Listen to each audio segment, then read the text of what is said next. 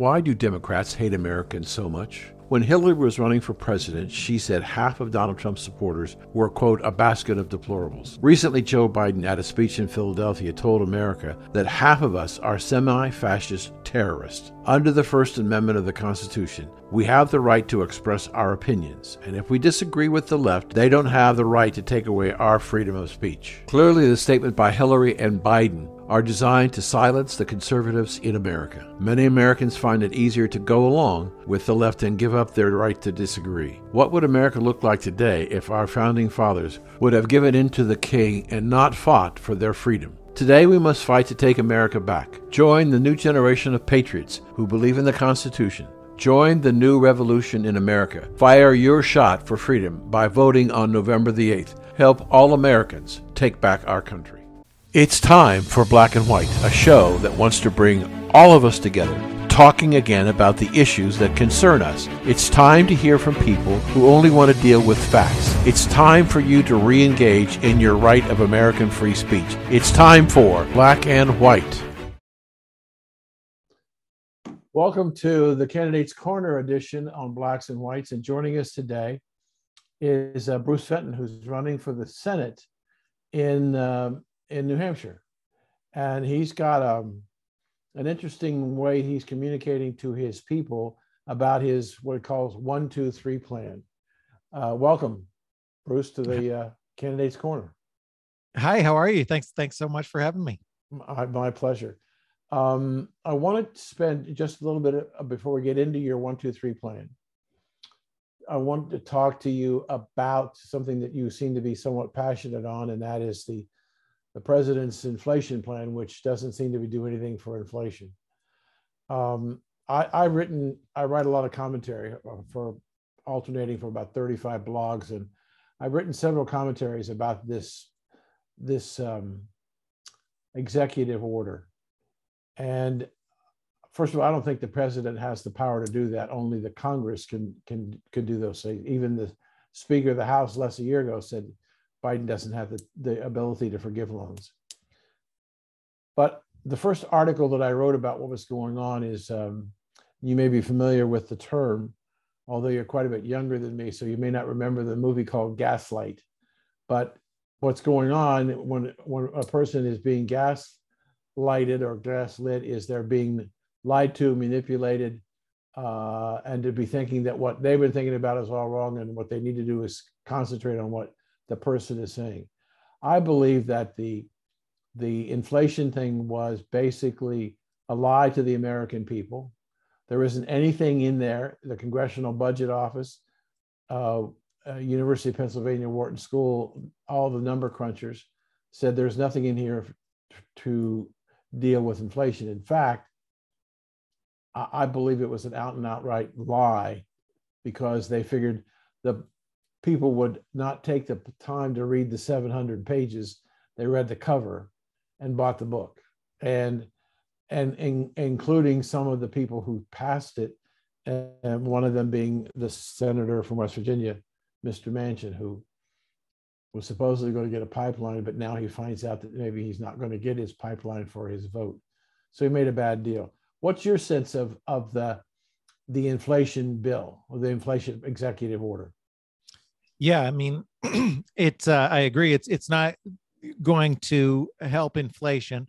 Uh, you know, these are the same politicians that told us two years ago that we weren't going to have inflation, and then they said it was no big deal, and it's a very big deal. And those of us who followed um, economics called it. You know, I, I certainly called it exactly, and and I, and I don't really brag about that because I I don't think it took some kind of great forecasting to see I think it was very, very obvious that we were going to have this huge inflation. When you print money from thin air like this without accountability, you get a lot of inflation, and that's exactly what we've seen. And I, and I believe it's it's completely because of printing the money from thin air. If you really want to address inflation, you have to address the the soundness of our money, and it's very unsound right now. And have better monetary policy. But what they're actually doing is going to increase inflation and they're harming the economy because of all these extra regulations and everything that are always part of these bills. But they're actually increasing inflation because these kind of all of this spending and debt forgiveness and these kind of things that's that's partly paid for by taking worker wages and it partly paid for by printing money from thin air which also takes from worker worker purchasing power in the form of inflation so uh, yeah definitely bad policy and, and unfortunately this has gone on so long that uh, uh, almost 800 billion dollar bill or 739 billion dollar bill a few weeks ago we don't even really think much of it. It's just like oh another 700 billion and another 700 billion um, the, you know, the first time they did this in, in 2008, that first 800 billion, it was big, big, big news. Now they do it like it's going to lunch. And that's very, very, very damaging and very, very dangerous for the future of the global economy and especially the US economy. You know, I, I, I interviewed a, a forensic psychiatrist some time ago.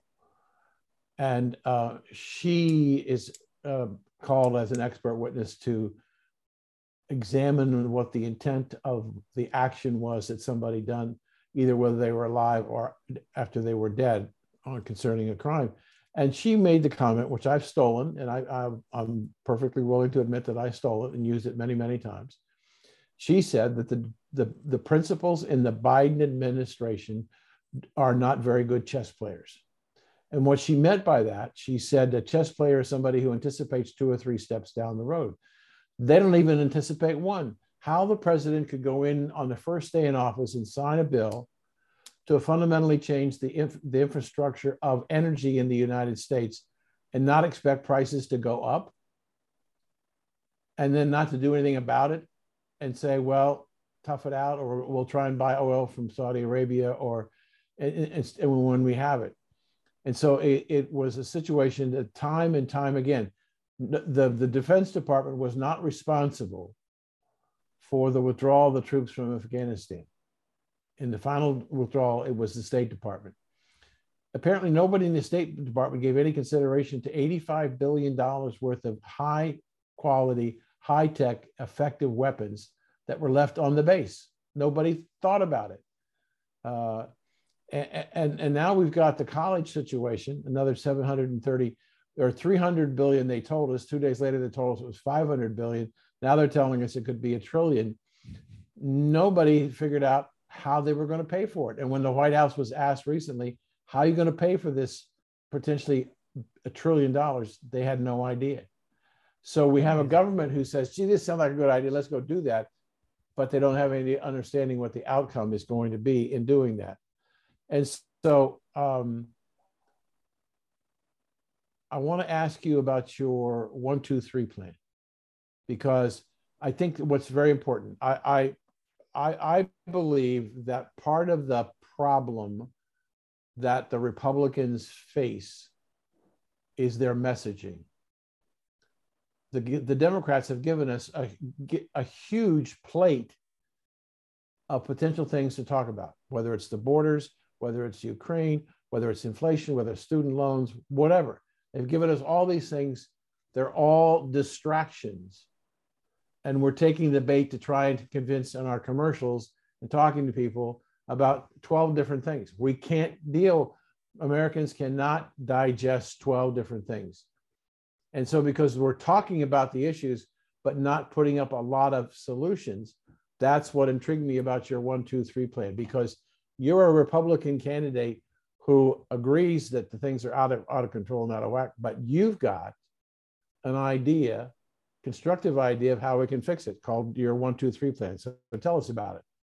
Yeah. So it's related to, to what we were just talking about this inflation bill, because um, that was in coming up with the numbers. Part of it was for the cost of just this bill that they did a few weeks ago. Just the cost of this bill, we could cover my plan for an entire year. Okay and and if we if we didn't give the bailout to BlackRock, we could cover it for almost another year. And if we stop just a few of these, you know, drone bombings and domestic spying and thing like that, things like that, pretty easily we could cover it for five years. And what this what this would do, so the one would be one hundred thousand dollars in investment income. You'd have no taxes on the first one hundred thousand dollars in investment income. Two two for two hundred thousand dollars in uh, personal income and three for $300,000 in business income. So if your business has income where you earn any anything even above 300,000 you could earn a million dollars from it but the first $300,000 would be tax free so if you have a little side hustle that you make $1,000 a quarter on no taxes. If you make 290,000, no tax. If you make a million, the first 300, no taxes. Same for income. So whether if you make 30,000 a year or 190,000 or anything in between, no taxes. If you make above it, no taxes on the first 200. So it'd be a tax cut for everybody, rich and poor, and everybody in between. And it would be pretty much a total tax elimination for call it five years with with very very minor trimmings that nobody would even notice i mean this bill like i say we didn't even have this bill a few weeks ago and that would cover it for an entire year um, but it would be no taxes for any any of the poor working class and pretty much the entire middle class. And even even wealthier people because you know wealthier people might have all three buckets. They might have a in, invest they'd certainly probably have investment income uh, and 200 over 200,000 in regular income. They may have a business too. So altogether, that would be 600,000 with a spouse, a million too. So, so real significant for everybody, wealthy, but especially it's really a, a, ta- a big, big tax cut for the middle class. And the middle class is the one that's hurting the most right now. And they're the ones who've suffered the most.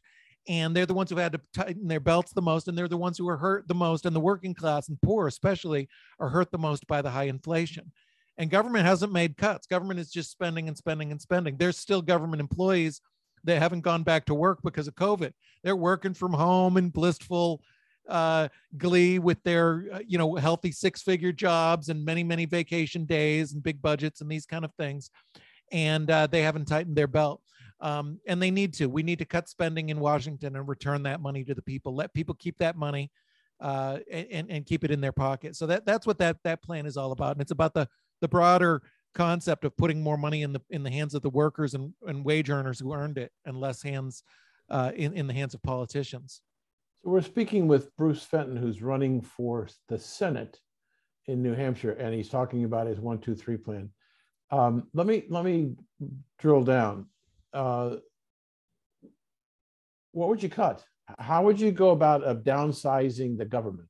How do you do that? I'm uh, you know, very much on the libertarian side. So, you know, for me, that's you know, in in uh, there's sort of theory and practicality. In theory, I'd like to cut almost all of it. You know, my ideal bill would be like Thomas Massie's one-line bill. It said this bill abolishes the Department of Education. Only I would add 30 other departments to it. In, in an ideal world, in in today's environment, that's a little bit hard to pass. And and I actually said, oh, that wouldn't pass. I said it wouldn't realistically pass. But then I corrected myself and I remembered the times that we're in are quite extraordinary. So I wouldn't put anything out of the realm of possibility. We could unfortunately face such turmoil in two years and such economic hardship in two years that a bill like that could actually be real, realistic. But in the present environment, if I was in office today, for example, or last year, um, then the, you know there there are more realistic cuts that I think you could get bipartisan support um, you know, and starting with just some of these big boondoggles. I mean, the, as I mentioned, the bill just now, you know, that covered for about a year. You know, BlackRock, a couple of these other things. I mean, we've spent uh, something like eight or nine trillion dollars. Uh, or allocated eight or nine trillion dollars just in sort of loosely in the name of, of what we're kind of calling COVID, which isn't a sensible economic policy, regardless of how somebody feels about health policy. It's it's not uh, which which I feel has been very very bad as well.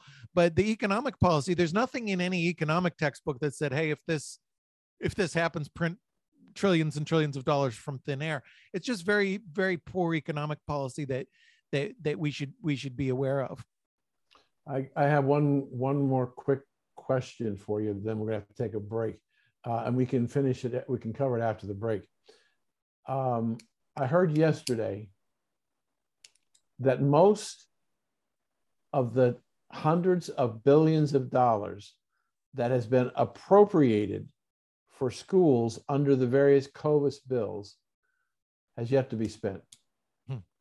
It's sitting there, not being spent, not taking, helping. And, and I, I'm on a mission right now to try and figure out how much money in all the appropriations that we have had since Biden came in how many of how much of that has still been unappropriated and with that we're speaking with bruce fenton who is the republican nominee for the senate in the state of new hampshire we'll be right back after this break thank you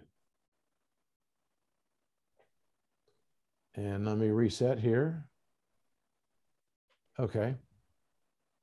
Now, before we go into part two, uh, I usually like to ask uh, guests when you when you were pitched to me for uh, an appearance on on the network, there was uh, the the principal thing was your one two three, which we just talked about. But in the time from when the press release was sent out to today, is there anything else that's important to you that likes you'd like to get some airtime on? Uh, you know, not not real, not that I can think of. I mean, I generally talk a lot about freedom and, and liberty, and um, you know, getting government out of our lives and out of our wallets. Uh, you know, a little bit of cryptocurrency is always a, a popular topic. Um, yeah, those are the main things. Okay, so we'll um, we'll come back and we'll talk we'll talk a little bit about the campaign. Okay, right. Sounds good. Here we go. Five, four, three, two, one. Welcome back on the Politicians Corner on Black and White Network, and we're speaking with Bruce Fenton, who is the GOP Senate nominee for the state of New Hampshire. Um, tell us about what's going on in the campaign.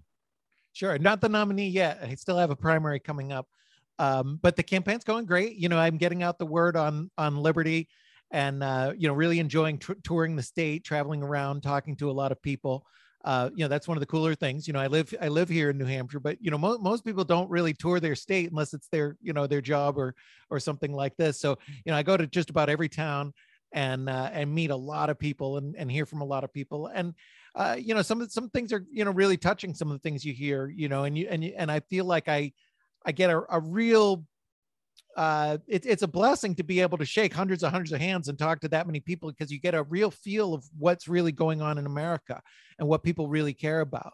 Um, you know, I don't pay much attention to like I don't do a lot of internal polls. I don't really do polls um, because I feel like I, I I don't need a poll to tell me what people care about. I'm meeting them every day, shaking their hand. I'm looking them in the eyes and seeing what they care about and and and that's encouraging because i think a lot of people care about the same things and i hope that that can unite us.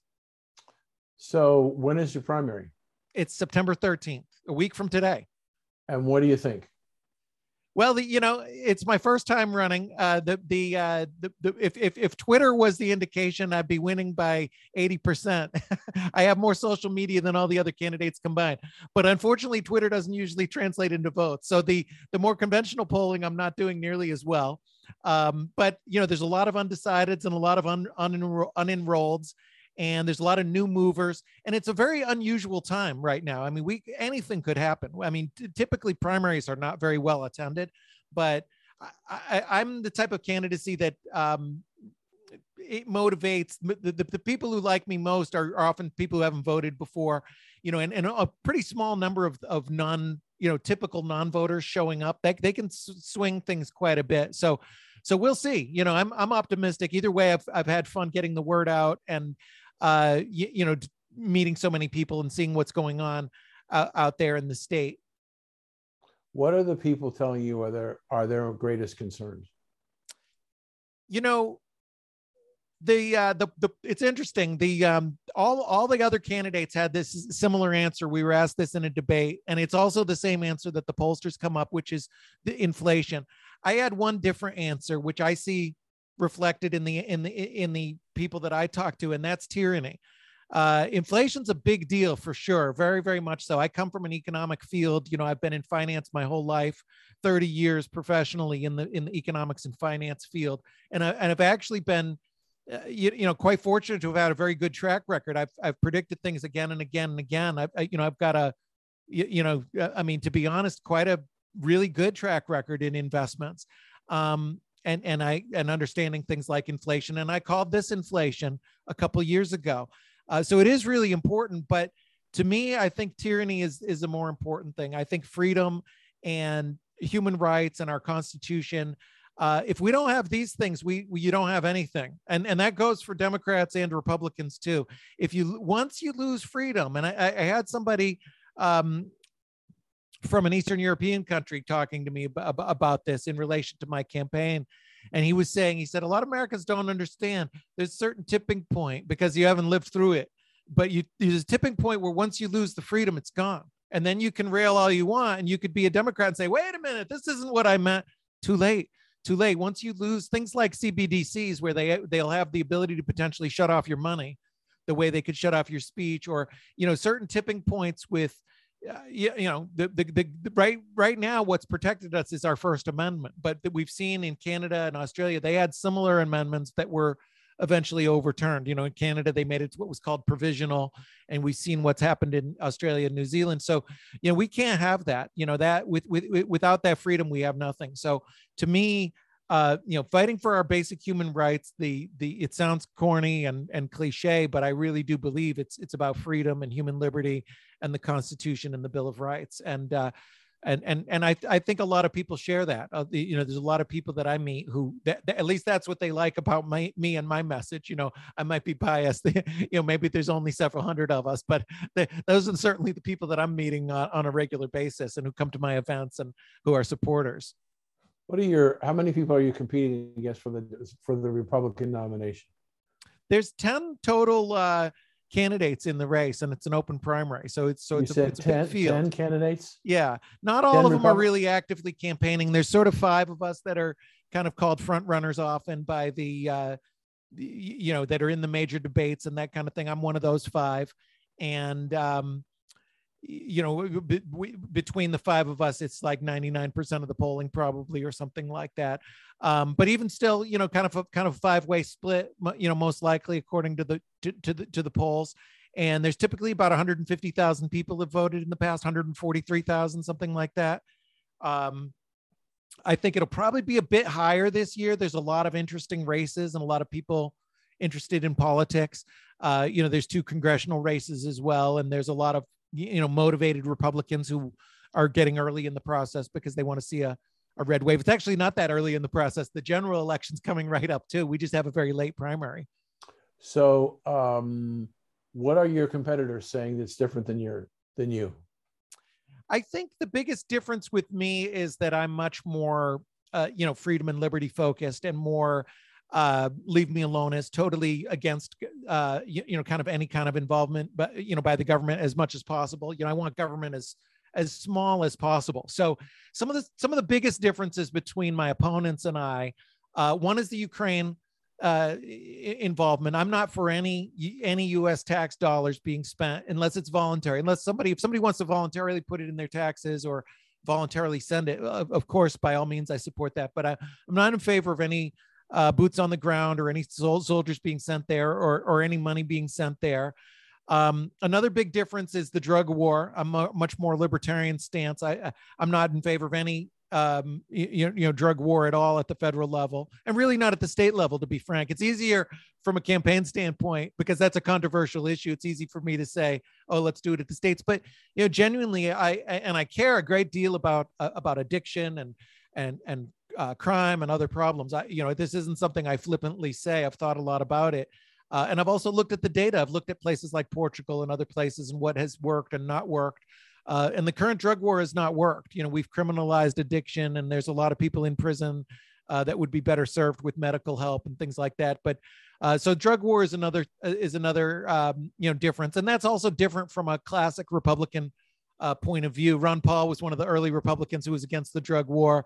Um, but it's not a classic position, but it is changing, especially demographic Demographic wise, uh, among some of the student groups, that's that's overwhelmingly popular, especially cannabis. Um, you know, federal uh, legalization of cannabis. Um, I've seen polls that indicate it's like 85, 90%. So that's something that just like gay marriage, it's very uh, demographic driven. As those voters get older, that that's that's an issue that's likely uh, if not now, within you know 15 years, it's likely you know cannabis will be decriminalized at a federal level just because of you know who those voters are. Um, and then you know firearms rights. I'm more uh, you know we're all Republicans, so everybody is is to some degree pro uh, Second Amendment. But I, I I'm I'm I'm the only one I know of who's actively uh, in favor of abolishing the National Firearms Act and actually reducing current regulations. I don't want any new regulations. I want to reduce them. Um, so those kind of things you know more more libertarian i would say uh, you know and some of these things conflict too you know they conflict with sort of um, your every republican has identified themselves as, as pro-life um, but in new hampshire we have it, abortion is allowed up to 25 weeks so the governor calls that uh, pro-choice And at a federal level, we've all said we don't want any new abortion ban or new federal uh, laws. Um, one difference from me is because of my stance on drugs. I, you, you know, I, I, believe in you know over the counter abortion pills or birth control or or anything else. Um, just because I don't believe in the in the drug war, especially at a federal level. Uh, so those are some of the things, probably more you know a combination of hippie and libertarian that are different from the other the other republicans but it's interesting you know i think this is the i think this liberty is the future of Repu- and i know these positions are not for every republican but um, I think that's kind of the point. I think we, I think being a broad party and letting, you know, I don't agree with these things. I mean, I don't, methamphetamines, I think are, the, are a horrible, horrible thing. I don't allow them on my property. I don't want them, anything to do with them. I strongly encourage my kids to absolutely positively stay away.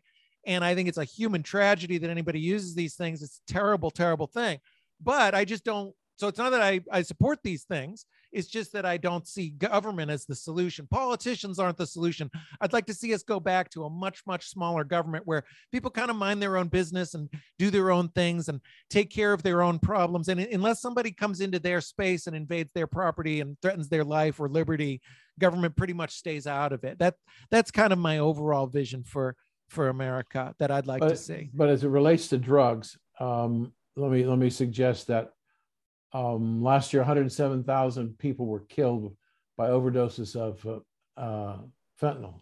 Yeah. Most of it, which came across the southern border, it came into the country illegally. And yes. I see time and time again, day after day after day, raids of thousands upon thousands of pills that are taken. One guy had enough to kill everybody in the United States. Um, yeah, I mean, we have to do th- we have to do something to try and stop the the flow of these illicit drugs that are coming into the United States. The, the, the most recent story is they're using colored tablets now to entice young children in elementary school yeah. to get into it. How does the government stand by and not do anything about open borders that allow this stuff to freely come across the borders? Again, uh, you know, definitely a huge, huge, huge problem. But the, the the thing is, they we just haven't been effective. Government has just there's not much that government is effective at. Now, now here and here's an interesting point on the fentanyl. There's two things. One thing that I do think is a legitimate role of government in this is to investigate the origins and and the the possibilities of of this being a foreign attack vector. Because fentanyl, in particular, there's a great deal of evidence that this is being pushed by China, and China is uh, you, you know, I mean that that's a different story. That's a national security matter. So the the other interesting thing about fentanyl there there are a lot of side effects of the drug war and unfortunately fentanyl is one of them what what has happened with drugs because of the prohibition drug uh, potency has gone through the roof so you have um, every drug uh, even even cannabis is way way more potent and and and, and especially tragic um, you know the, the original creation of crack methamphetamines and, and now fentanyl it's because you can fit enough you know the dosage that would have taken you know the, the the amount to take get people high with other drugs. You know you remember miami vice in the in the 80s they had these big you know containers of cocaine. They could fit in a shoebox uh millions and millions of dollars worth of fentanyl because it is so so potent which makes it so dangerous. So unfortunately, it is partly a side effect of the drug war. You know, in a natural world where these things were not, you know, prohibition. Remember, Al Capone came as a result of prohibition, and I'm against alcohol, by the way. Uh, I don't drink. I don't believe in alcohol at all. Uh, I, I, think alcohol is terrible, but I don't want to impose my view on others. I don't think I don't. I think prohibition in the in Al Capone's day was wrong, and I don't. I wouldn't want to see alcohol prohibition. Um, and believe me, I don't. I don't make light of it. It is a horrible, horrible, horrible problem.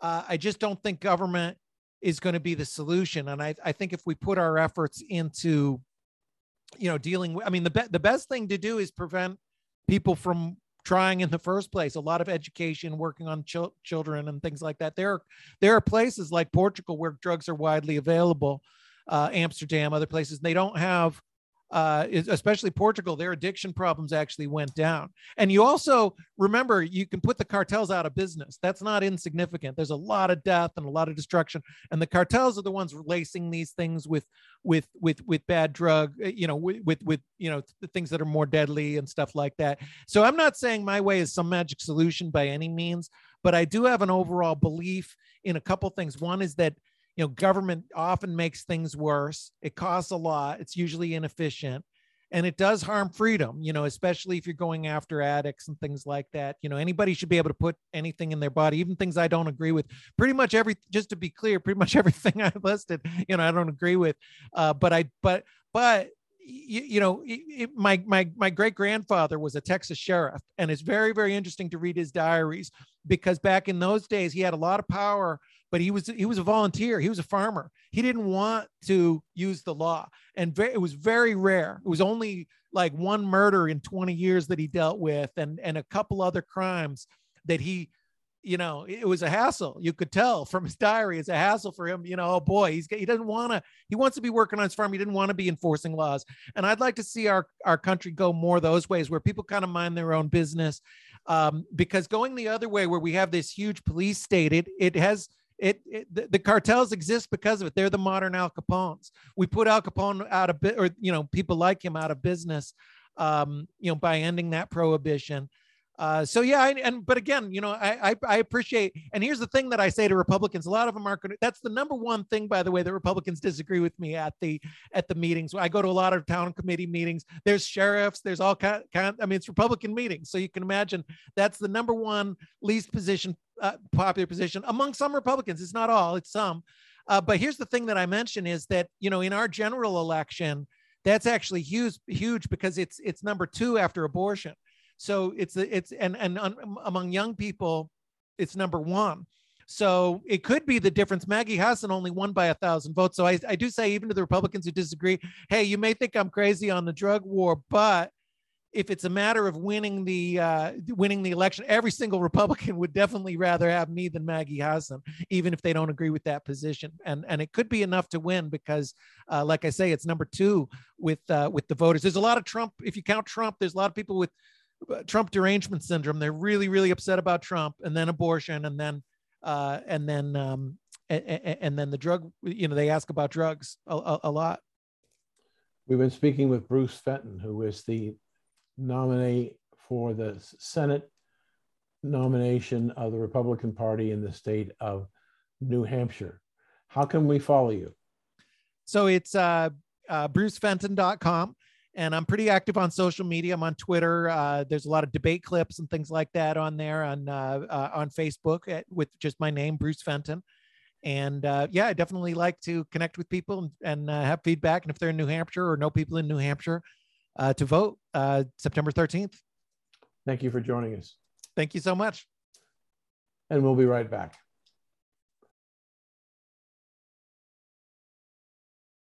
Hello, this is Dan Perkins, and this message is just for moms. Are you worried about how much money you have lost in your investment account? Are you concerned if it will recover? Inflation is 9.1%, and I believe it's really higher than that, and I think you would agree. You have experienced rising prices for food, gasoline, and many other items. Isn't it time for you to consider investing in gold with some of your money to protect your future? Start by finding out if gold is right for you. Go to the Black and White's website and click on the gold bar. You'll get a couple of questions, and then we'll forward you on to Ira, our gold guru. He will help you figure out out if it's right for you.